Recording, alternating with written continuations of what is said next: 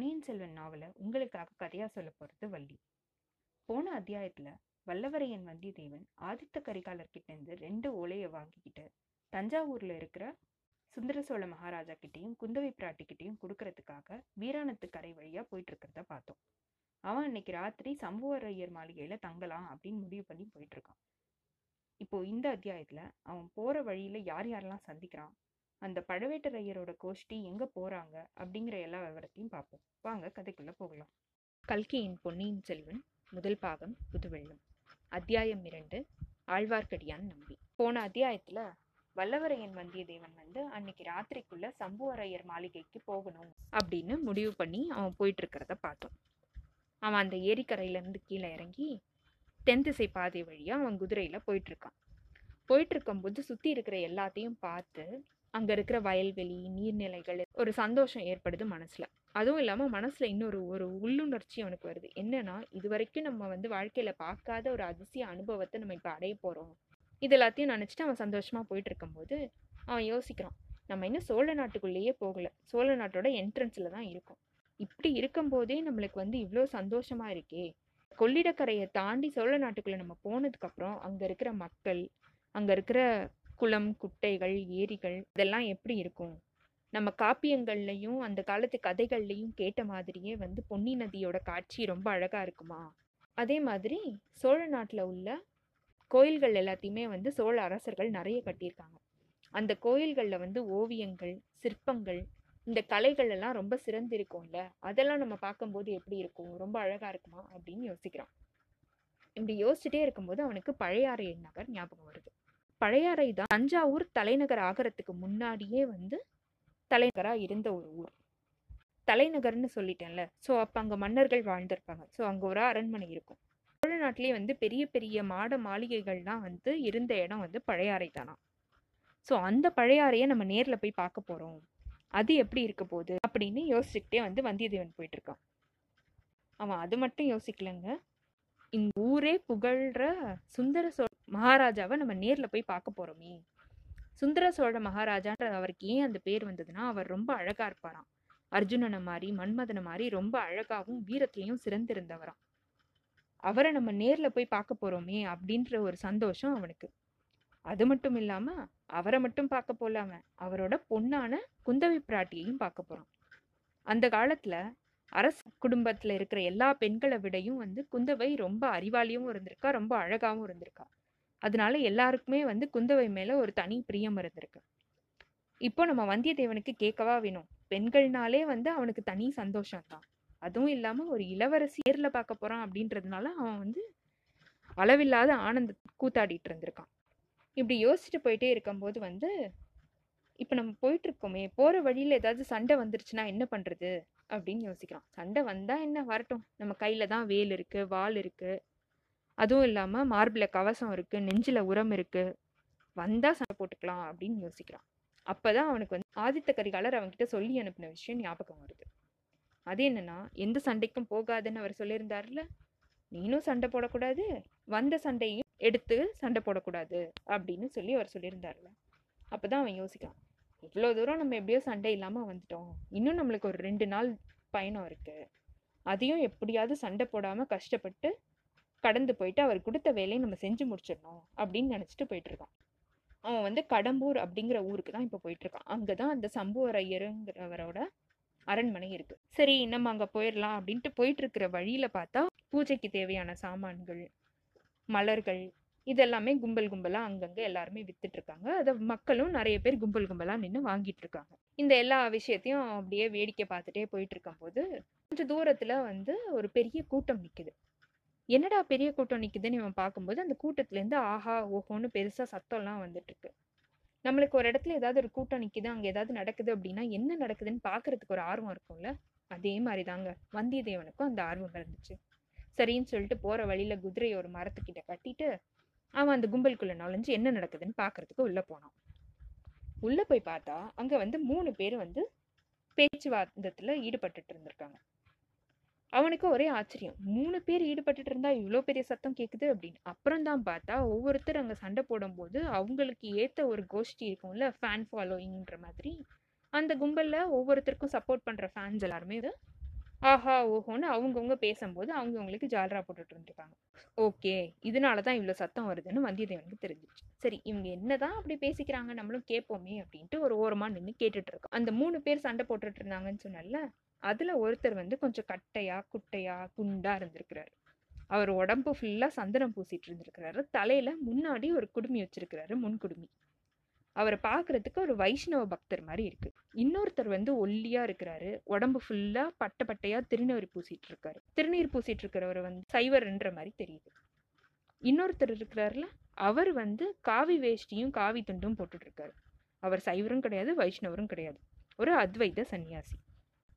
இப்போ அந்த சைவர் சொல்கிறாரு அந்த குண்டாரந்தவரை பார்த்து ஓய் ஆழ்வார்க்கடியான் நம்பியே கேள்வி கேட்குறேன் அதுக்கு நீ பதில் சொல்லி பார்ப்போம் அப்படின்னு சொல்லிட்டு சிவபெருமானுடைய முடியையும் அடியையும் பார்க்கறதுக்காக பிரம்மாவும் விஷ்ணுவும் போனாங்கல்ல. ஆனால் அவங்களால பார்க்க முடியலன்னு சொல்லிட்டு திருப்பி சிவபெருமான் கிட்ட வந்து சரணாகதி அடைஞ்சாங்கல்ல. இப்போ சொல்லு சிவபெருமான் பெரியவரா திருமால் பெரியவரான்னு இப்படின்னு கேட்குறாரு ஆழ்வார்க்கடியான் எப்படிப்பட்ட ஆள் அப்படின்னா அவர் வந்து விஷ்ணுவை யாராவது குறை சொன்னால் மட்டும் சண்டைக்கு போக மாட்டார். வேற ஏதாவது ஒரு தெய்வத்தை பெருமையாக பேசினாலும் இவருக்கு கோவம் வந்துடும் சண்டைக்கு போயிடுவார் இப்போ சைவர் இப்படி கேட்டதுனால ஆழ்வார்க்கடியான் சும்மா விடலை. அவர் என்ன பண்ணாரு? ஓய் வீரசைவ பட்டரையே நீ கொஞ்சம் அவன் பேச்சை நிறுத்து. இலங்கையில இருந்தான்ல ராவணன் அவனுக்கு வரங்கள் எல்லாம் அள்ளி கொடுத்தது யாரு? சிவன் தானே. அப்படி கொடுத்த வரங்கள் எல்லாத்தையுமே வந்து தவிடு பொடியாக்கி அவனை கொன்னது யாரு? ராமபிரான் தானே.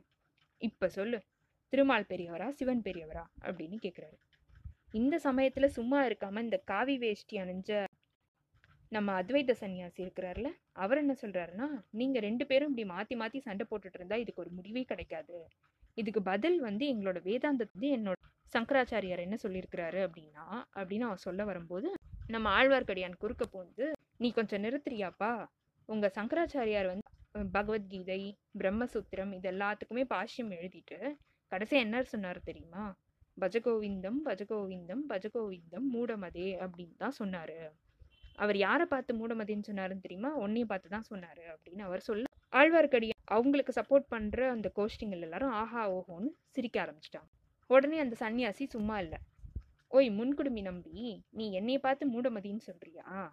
உன் கையில் ஒரு தடி வச்சிருக்கிறல்ல அதனால நீ வெறுந்தடியன் தான்.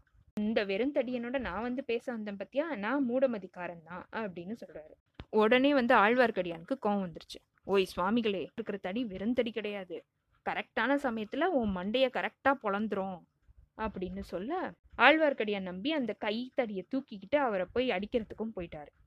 இந்த டைமில் திருப்பி ஆழ்வார்க்கடியானுக்கு சப்போர்ட் பண்ணுறவங்க எல்லாரும் கைத்தட்டி சிரிக்க ஆரம்பிச்சிட்டாங்க. அத்வைத்த சன்னியா ஏப்பா தம்பி நீ நிறுத்து. நான் உன்கிட்ட அடி வாங்கலாம் வரல. உன் கைத்தடி உன்கிட்டயே இருக்கட்டும். நீ அடித்தாலும் நான் கோவப்பட மாட்டேன். ஏன்னா வந்து ஒரு பிரம்மம் தான் இன்னொரு பிரம்மத்தை அடிக்குது. அப்படின்னு அவர் சொல்லிட்டார். இதை கேட்டோன்னு ஆழ்வார்க்கடியான் நம்பி என்னது பிரம்மம் பிரம்மத்தடிக்குதா? சரி இப்ப பாரு. ஒரு பிரம்மத்தை பரபிரம்மம் வந்து திருசாத்து சாத்த போகுது பாரு அப்படின்னு சொல்லிட்டு திருப்பி கைத்தடியை ஓங்கிட்டு அவர் அடிக்க போனார். இதை பார்த்துட்டு இருந்த வந்தியத்தேவனுக்கு கோவமா வந்துச்சு. ஒரு நிமிஷம் அந்த கைத்தடியை போய் பிடுங்கி நம்பிய போய் ஒரு அடி அடிச்சிருவோமா அப்படின்னு தோணுச்சு. ஆனாலும் அவன் அதை செய்யலை. அந்த நேரம் பார்த்து சுவாமியார் வந்து திடீர்னு கூட்டத்துலேருந்து ஆளை காணோம். மறைஞ்சிட்டாரு. இதை பார்த்தா ஆழ்வார்க்கடி அப்படியே நேர சைவர பக்கம் திரும்பி ஓய் பாதத்துளி பட்டரே நீ என்ன நிற்கிறியா இல்லை நீனும் அந்த ஆள் மாதிரி ஓடி போறியா அப்படின்னு கேட்கும் அவர் சொன்னார் நான்லாம் ஓட மாட்டேன் என்னை என்ன உன்னோட கண்ணன்னு நினச்சிட்டியா? உன் கண்ணன்லாம் வெண்ணெய் எல்லார் வீட்டிலேருந்தும் திருடி திருடி சாப்பிட்டுட்டு மத்தால அடி வாங்கின வந்தானே அப்படின்னு கேட்கும் வந்தது ஆழ்வார்க்கடியானுக்கு கோவம். அவர் என்ன பண்ணாரு? நீ ஒரு நிமிஷம் நிறுத்து. உன்னோட சிவபெருமான் மட்டும் என்ன பண்ணாரு? பிட்டுக்காக மண் சுமந்துட்டு அடி வாங்கினவர் தானே பெரம்பால? அப்படின்னு கேட்டுட்டு கைத்தடியை ஓங்கிக்கிட்டு சைவர்கிட்ட போனாராம். இந்த நேரத்துல பார்த்து வல்லவரையன் குறுக்க புந்துட்டான். அவனால அதுக்கு மேல பொறுமையா இருக்க முடியல. நீங்க ரெண்டு பேரும் ஏன் இப்படி சண்டை போடுறீங்க? உங்களுக்கு சண்டை போடுறதுக்கு தினவு இருந்துச்சுன்னா ஈழ நாட்டுக்கு போய் சண்டை போட வேண்டியதுன்னு அங்கதான் பெரிய போர் நடக்குதுல அப்படின்னு வல்லவரையன் கேக்குறான். உடனே நம்பி இவன் யாரு? எனக்கு நியாயம் சொல்ல வந்துட்டான். அப்படின்னு இவரை திரும்பி பார்க்கறாரு இதுதான் ஆழ்வார்க்கடியான் நம்பி வல்லவரையனை ஃபர்ஸ்ட் மீட் பண்ணுற இடம். உடனே வந்து வல்லவரையனுக்கு சப்போர்ட் பண்ணுறதுக்கு கொஞ்சம் ஆள் சேர்ந்துட்டாங்க. அவங்கெல்லாம் தம்பி தம்பி நீ சொல்லுப்பா இவங்க ரெண்டு பேரும் இப்படி தான் சண்டை போட்டுட்டே இருப்பாங்க எல்லாருக்கும் ஒரு நியாயம் சொல்லு அப்படின்னு சொல்லவும் வல்லவரையன் சொல்றாரு சிவனும் பெருமாளும் ரெண்டும் ஒரே சமமானவங்க தான். அவங்க ரெண்டு பேரும் எப்பவுமே சண்டை போட்டுக்கிறது இல்ல. அவங்களுக்கு கும்பிடுற நீங்க ஏன் சண்டை போடுறீங்க? உங்களுக்கு யாரை வேணுமோ அவங்களை கும்பிட்டுட்டு போக வேண்டியது தானே? அப்படின்னு சொல்றாரு. அந்த காலத்துல எல்லாம் வந்து சிவனை கும்பிடுறவங்க வந்து விஷ்ணுவை கும்பிட மாட்டாங்க. விஷ்ணுவை கும்பிடுறவங்க வந்து சிவனை கும்பிட மாட்டாங்க. அந்த மாதிரி தான் இருந்தது. இந்த கோயிலுக்கு கூட போக மாட்டாங்க. அந்த பேரை கூட சொல்ல மாட்டோம் அப்படின்லாம் வந்து ரொம்ப ஆர்த்தடாக்ஸ்ன்னு சொல்லுவாங்கல்ல. ஸோ அந்த மாதிரி வந்து ஃபாலோ பண்ணிட்டு இருந்திருக்காங்க. ஸோ அதனால தான் வந்து இந்த விவாதம் இப்போ நடந்துட்டுருக்கு. இப்போ வந்து கொஞ்சம் வழக்கில் வந்து எல்லாமே கொஞ்சம் மாறிட்டு இருந்தாலும் இப்பயும் ஒரு சில பேர் வந்து அந்த மாதிரி இருக்கிறவங்களும் இருக்க தான் செய்கிறாங்க சரி வாங்க நம்ம கதைக்குள்ளே போவோம். அந்த வீரசைவப்பட்டர் என்ன சொன்னார் அப்படின்னா இந்த பிள்ளைய வந்தியத்தேவனை பார்த்து சொல்றாரு. இந்த பிள்ளைய பார்க்க கொஞ்சம் அறிவாளி மாதிரி தான் இருக்கான் தம்பி நீயே சொல்லுப்பா. சிவன் பெரியவரா இல்லை விஷ்ணு பெரியவரா? அப்படின்னு. உடனே வந்து வல்லவரையன் எல்லாருக்கும் வந்து சரிசமமான நீதி சொல்ற மாதிரி சிவனும் பெரிய தெய்வம் தான் திருமாலும் பெரிய தெய்வம் தான் உங்களுக்கு யார் வேணுமோ யாரையாவது கும்பிட்டுட்டு போங்க. எதுக்கு சண்டை போடுறீங்கன்னு கேட்கணும் ஆழ்வார்க்கடியான் விடலை. எனக்கு ஆதாரத்தோட நிரும்பி ரெண்டு பேரும் சமமான தெய்வங்க தான் அப்படின்னு கேட்குறாரு உடனே உங்களுக்கு ஆதாரம் தானே வேணும்? இந்த பாருங்க. நான் நேற்றுக்கு வைகுண்டத்துக்கு போயிருந்தேன். அங்க வந்து விஷ்ணுவும் இருந்தாரு சிவனும் வந்திருந்தாரு. ரெண்டு பேரும் ஒரே மரிசனத்துல தான் உட்கார்ந்துருந்தாங்க. ஒரே ஹைட்டு தான் இருந்தாங்க. நான் என் கையாலேயே முளம் போட்டு பார்த்துட்டேன். அதுவும் இல்லாம எனக்கும் ஒரு டவுட் வந்து நான் அவங்க கேட்டுட்டேன். யாருங்க அவங்க ரெண்டு பேர்ல பெரிய தெய்வம்னு கேட்டேன். அதுக்கு அவங்க ரெண்டு பேரும் என்ன சொன்னாங்கன்னா அறியும் சிவனும் ஒன்று அறியாதவங்க வாயில மண்ணுன்னு சொல்லி ஒரு கைப்பிடி மண்ணை காமிச்சான். அதை எடுத்து யார் இந்த மாதிரி சண்டை போடுறாங்களோ அவங்க மூஞ்சிலே விட்டெறிய சொன்னாங்கன்னு சொல்லிட்டு கையில் வச்சிருந்த மண்ணை தூக்கி அவங்க மேல போட்டு இதை பார்த்த கூட்டத்துல இருந்த எல்லாரும் ஆள் ஆளுக்கு ஒரு கைப்பிடி மண் எடுத்து அவங்க மேல வீச ஆரம்பிக்கவும் அழ்வார்க்கடியா நம்பி அட துரோகிகளா அப்படின்ட்டு அங்கேருந்து கைத்தடிய சொல்லிட்டு ஓடியே போயிட்டார். அப்ப அங்க வந்து ஒரு பெரிய சண்டையே நடக்க ஆரம்பிச்சிருச்சு சுத்தி இருந்த மக்கள்னால. இந்த டைம் பார்த்து சத்தம் கொஞ்சம் தூரத்துல கேட்டுச்சு. என்னடான்னு பார்த்தா சூராதி சூரர் பிரதாபர் மாரபாண்டியன் படையை வீறு கொண்டு தாக்கி வேரோடு அறு வெற்றிவேல் உடையார் இருபத்தி நாலு போர்களில் சண்டையிட்டு அறுபத்தி நாலு விழுப்புண்களை பெற்ற திருமேனியர் சோழ நாட்டு தனாதிகாரி தானிய பண்டார நாயக்கர் இறை விதிக்கும் தேவர் பெரிய பழவேட்டரையர் விஜயம் செய்கிறார். பராக் பராக் வழிவிடுங்கள் அப்படின்னு ஒரு இடிமுழக்க குரல்ல ஒருத்தர் கட்டியம் கூறிக்கிட்டே வந்தான். இப்படி கட்டியம் கூறுறவன் ஃபர்ஸ்ட் வர அவனுக்கு பின்னாடி முரசடிக்கிறவங்கெல்லாம் வர அவங்களுக்கு பின்னாடி பனைமர கொடியை பிடிச்சிக்கிட்டு ஒரு சில பேர் வர இவங்க எல்லாருக்கும் பின்னாடி வேல் பிடிச்ச வீரர்கள் வர கடைசியா ஒரு அலங்காரம் பண்ண யானை மேல நல்லா ஆஜானுபாகுவா ஒரு கருப்பு நிறமுடைய ஒருத்தர் உட்கார்ந்துட்டு வராரு இதுக்கு பின்னாடி ஒரு பட்டு திரை போர்த்துன ஒரு சிவிகை. சிவிகைனா பல்லக்கு. ராணிகள்லாம் உட்காந்துட்டு வருவாங்க. அதுல வந்து திரை போட்டு மூடிட்டு அது வந்துட்டு இருந்திருக்கு. வல்லவரையன் இது எல்லாத்தையும் ஒரு ஓரமாக நின்று மக்களோட மக்களாக ஓரமாக நின்று பார்த்துட்டு இருந்தார். யானை மேலே வரவர் தான் பழவேட்டரையர்னு வல்லவரையன் கெஸ் பண்ணி. அந்த யானைக்கு பின்னாடி வர அந்த பல்லக்குக்குள்ளே யார் இருப்பா அப்படின்னு அவன் யோசிக்கும் போதே ஒரு நல்ல செவப்பான கை வளையல்கள் கங்கணங்கள்லாம் போட்டிருந்த கை வந்து அந்த பல்லக்குலேருந்து கொஞ்சம் வெளியில் தெரியுது. வெளியில் தெரிஞ்சு கொஞ்சம் அந்த பல்லக்கோட திரைய லேசாக விளக்கி ஒரு அழகான முகம் வந்து எட்டி பார்க்குது.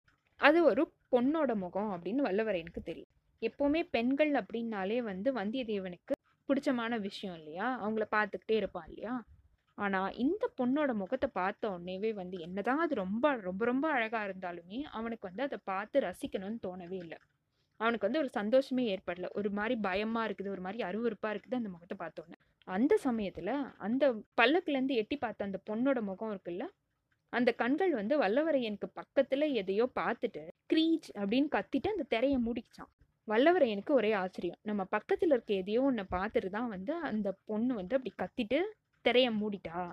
யாரா இருக்கும் அப்படின்னு யோசிச்சுட்டு அவன் வந்து ரெண்டு பக்கமும் திரும்பி பார்க்கும்போது அவனுக்கு பின்னாடி ஒரு மரத்தில் வந்து நம்ம ஆழ்வார்க்கடியான் நம்பி வந்து சாஞ்சிட்டு நின்றுட்டு இருக்கான் அவன் முகம் பார்க்கறதுக்கு ஒரு மாதிரி விகாரமாக கோபமும் இல்லாமல் வெறுப்பும் இல்லாமல் ஒரு மாதிரி எல்லாம் கலந்த ஒரு உணர்ச்சியாக இருக்குது. இத்தோட அத்தியாயம் ரெண்டு முடிஞ்சதுங்க. அடுத்த அத்தியாயத்தில் வல்லவரையன் எந்த சண்டைக்கும் போகாமல் எந்த சண்டையிலையும் மாட்டிக்காமல் அவன் வந்து சம்புவரையர் மாளிகைக்கு அன்னைக்கு ராத்திரி போய் தங்குறானா?